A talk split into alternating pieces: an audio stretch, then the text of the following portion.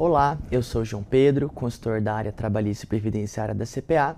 Eu quero tratar com você sobre a estabilidade do emprego decorrente do acidente de trabalho. Bom, nos termos do artigo 118 da Lei 8.213 de 91, o empregado que sofre um acidente de trabalho tem garantido aí a estabilidade no emprego pelo período de 12 meses após o retorno ao trabalho. Nesse sentido, a jurisprudência trabalhista e o Tribunal Superior do Trabalho construiu o entendimento consubstanciado na súmula número 378, que trouxe alguns pressupostos para a caracterização e aplicação dessa estabilidade no emprego. O primeiro deles é de que o afastamento tem que ser superior a 15 dias, ou seja, o trabalhador deve ter que se afastar do trabalho por mais de 15 dias em virtude do acidente de trabalho. Um segundo requisito se mostra em que o empregado deve receber o benefício previdenciário, aí atualmente o auxílio por incapacidade temporária, que anteriormente era conhecido como auxílio doença.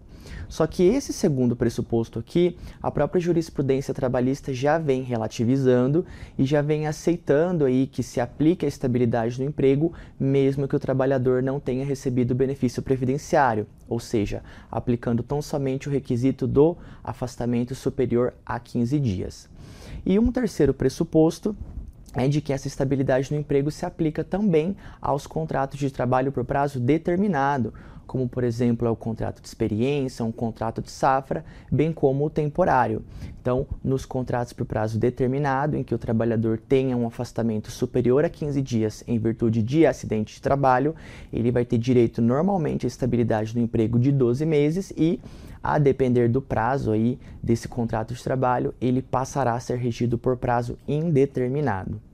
Ainda é importante ressaltar que a legislação trabalhista não permite a indenização desse período de estabilidade, ou seja, o empregador não pode dispensar o empregado sem justa causa durante esse período de 12 meses e indenizar o restante do período para o trabalhador. Isso somente se mostra possível no âmbito de uma reclamatória trabalhista. Então, não é, uh, não orientamos que o, o, empregador indenize esse período sob pena de o empregado ingressar com uma reclamatória trabalhista e pedir, por exemplo, uma reintegração ao trabalho, bem como o pagamento de danos morais. Era basicamente isso que eu queria tratar com você sobre a estabilidade do emprego em virtude do acidente de trabalho. Até a próxima!